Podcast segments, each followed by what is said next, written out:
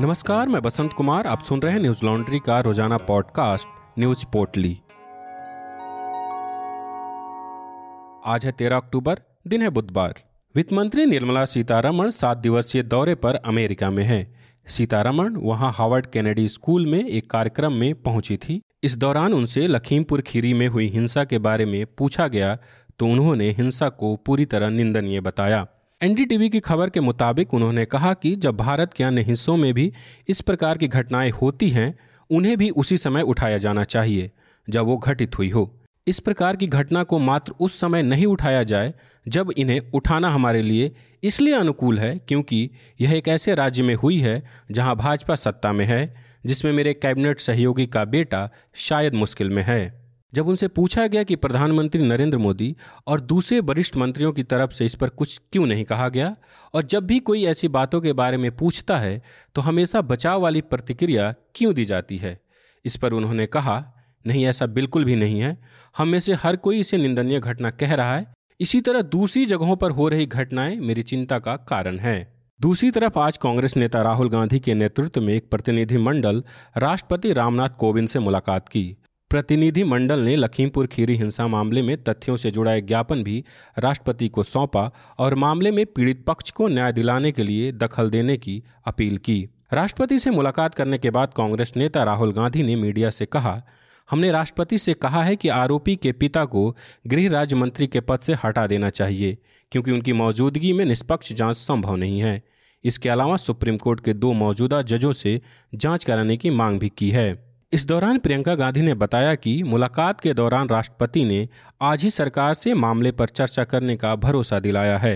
इस प्रतिनिधिमंडल में राहुल गांधी के अलावा ए के एंटनी, मल्लिकार्जुन खड़गे, गुलाम नबी आज़ाद, प्रियंका गांधी बाड्रा, के सी वेणुगोपाल और अधीर रंजन चौधरी शामिल थे।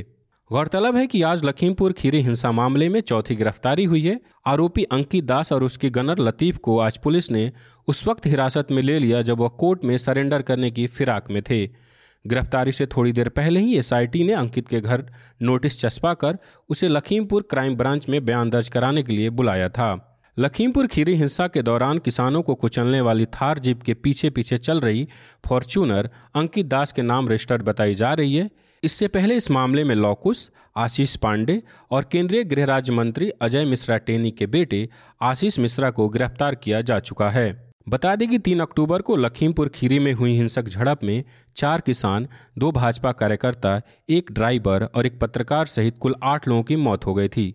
न्यूज़ लॉन्ड्री की रिपोर्टर निधि सुरेश और शिवानगी ने लखीमपुर खीरी से कई ग्राउंड रिपोर्ट की है, जिसे आप हमारी वेबसाइट www.newslaundry.com पर पढ़ सकते हैं।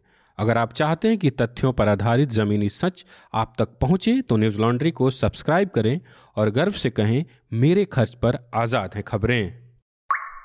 तिहाड़ के जेल नंबर सात में बंद यूनिटेक के प्रमोटर संजय चंद्रा और अजय चंद्रा की जेल के बत्तीस अधिकारियों के साथ मिलीभगत पाई गई है। इनकी मदद से वे जेल के नियमों का उल्लंघन करने में सफल हुए थे।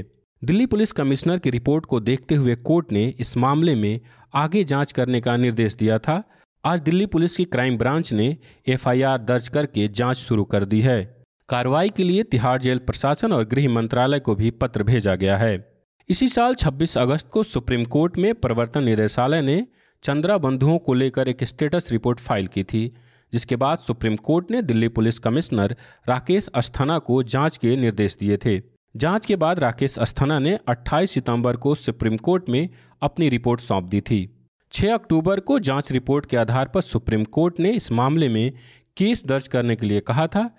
दिल्ली पुलिस की क्राइम ब्रांच ने 12 अक्टूबर को तिहाड़ जेल के अधिकारियों के खिलाफ इस मामले में भ्रष्टाचार निवारण अधिनियम के तहत केस दर्ज किया है। रिपोर्ट में कहा गया था कि चंद्रा बंधु जेल में रहकर अपना कारोबार चला रहे हैं।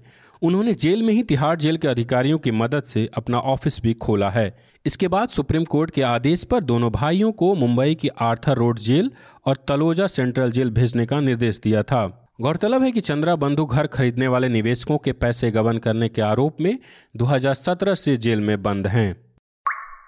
स्वास्थ्य मंत्रालय के आंकड़ों के मुताबिक पिछले 24 घंटों में देश भर में कोरोना के 15,823 नए मामले सामने आए हैं। वहीं इस दौरान 226 लोगों की मौत हो गई। बीते 24 घंटों में बाईस लोग ठीक भी हुए हैं जिससे सक्रिय मामलों की संख्या घटकर दो लाख सात हज़ार छः सौ तिरपन हो गई है।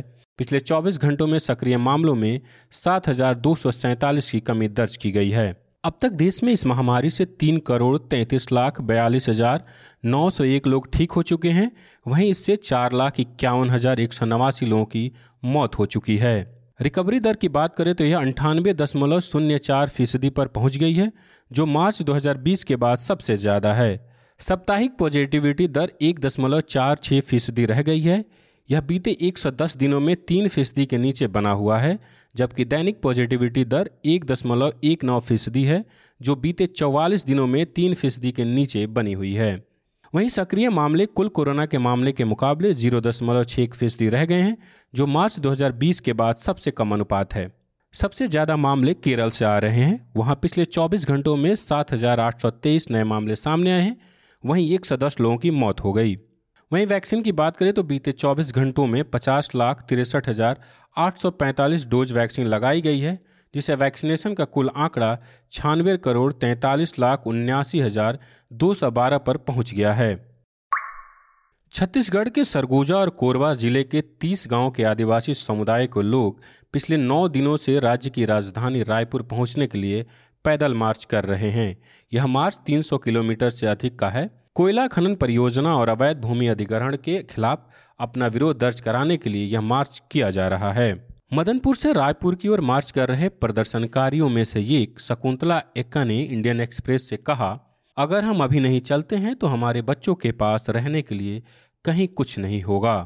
सरगुजा ज़िले से यह मार्च तीन अक्टूबर को शुरू हुआ, जिसे आज समाप्त होने की उम्मीद है। प्रदर्शनकारी रायपुर पहुंचकर राज्यपाल अनुसुईया उइके और मुख्यमंत्री भूपेश बघेल के साथ अपनी मांगों को लेकर बैठक करेंगे।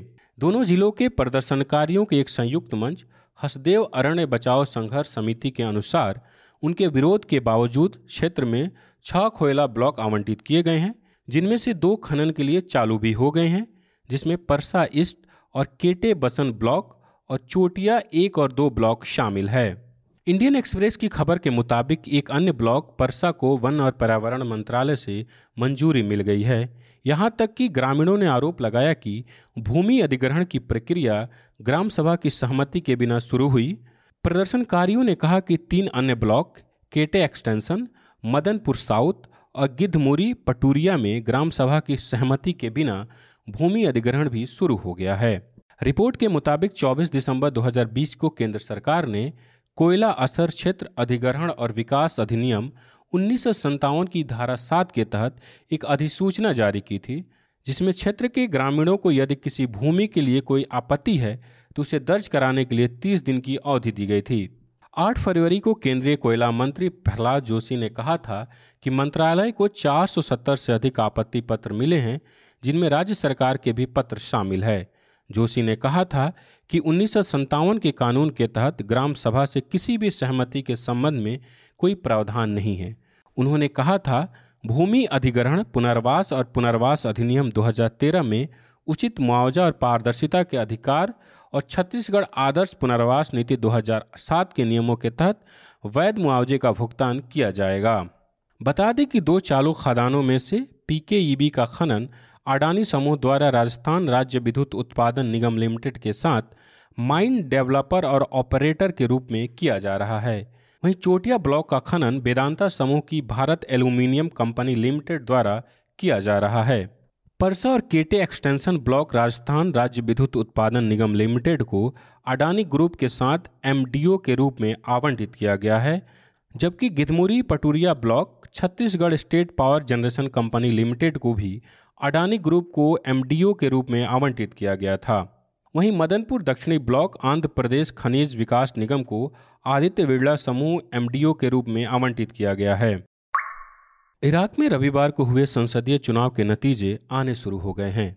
चुनाव में देश के प्रभावशाली सिया धर्मगुरु मुक्ता अल सद्र की पार्टी तिहत्तर सीटों के साथ सबसे बड़ी पार्टी के रूप में उभर कर सामने आई है। इस बार के चुनाव में महज इकतालीस फ़ीसदी मतदान हुआ है। अब तक के आए नतीजों के मुताबिक सदर की पार्टी को तीन सौ उनतीस में से तिहत्तर सीटें मिल रही हैं। वहीं सुन्नी प्रवक्ता मोहम्मद अल हलवौसी का तकदम गठबंधन अड़तीस सीटों के साथ दूसरे स्थान पर है। ईरान समर्थित फतेह गठबंधन को इस चुनाव में बड़ा झटका लगा है और उसे महज चौदह सीटों पर जीत मिल पाई है। इराक के आंतरिक मामलों में अमेरिका और ईरान के हस्तक्षेप की हमेशा मुखालपत करने वाले सदर ने वादा किया है कि उनकी सरकार विदेशी दखल से मुक्त होगी। मीडिया रिपोर्ट्स के मुताबिक सरकार बनाने के लिए गठबंधन तैयार करने में अभी समय लग सकता है और सदर इसके नेता नहीं बन सकेंगे क्योंकि उन्होंने खुद चुनाव नहीं लड़ा था। बीबीसी की एक रिपोर्ट के मुताबिक साल 2003 में अमेरिकी हमले के बाद से ही इराक में सांप्रदायिक और जातीय पहचान पर आधारित सत्ता के साझेदारी की प्रणाली शुरू हुई। इससे एक छोटे अभिजात्य वर्ग की सत्ता पर एक मज़बूत पकड़ बनी और भ्रष्टाचार को संरक्षण दिया गया। साल 2019 में भ्रष्टाचार, बेरोजगारी और अराजकता के खिलाफ हुए प्रदर्शनों के बाद ये पहला आम चुनाव है। ये चुनाव अगले साल होने थे, लेकिन देश में बढ़ते प्रदर्शनों को देखते हुए इसे तय वक्त से छह महीने पहले ही करार दिया गया। इन प्रदर्शनों में सैकड़ों लोग मारे गए थे। अमर उजाला पर छवि खबर के मुताबिक चुनाव कराने में सफलता का दावा करते हुए प्रधानमंत्री मुस्तफ़ा अल कदीमी ने कहा कि उन्होंने वादे के अनुसार निष्पक्ष चुनाव सुनिश्चित करने के लिए अपने कर्तव्यों को पूरा किया और ऐसा करने में सफल रहे। आज के लिए इतना ही। आपका दिन शुभ हो। धन्यवाद। न्यूज़ लॉन्ड्री के सभी पॉडकास्ट ट्विटर आई और दूसरे पॉडकास्ट प्लेटफॉर्म पे उपलब्ध हैं। खबरों को विज्ञापन के दबाव से आज़ाद रखें। न्यूज़ लॉन्ड्री को सब्सक्राइब करें।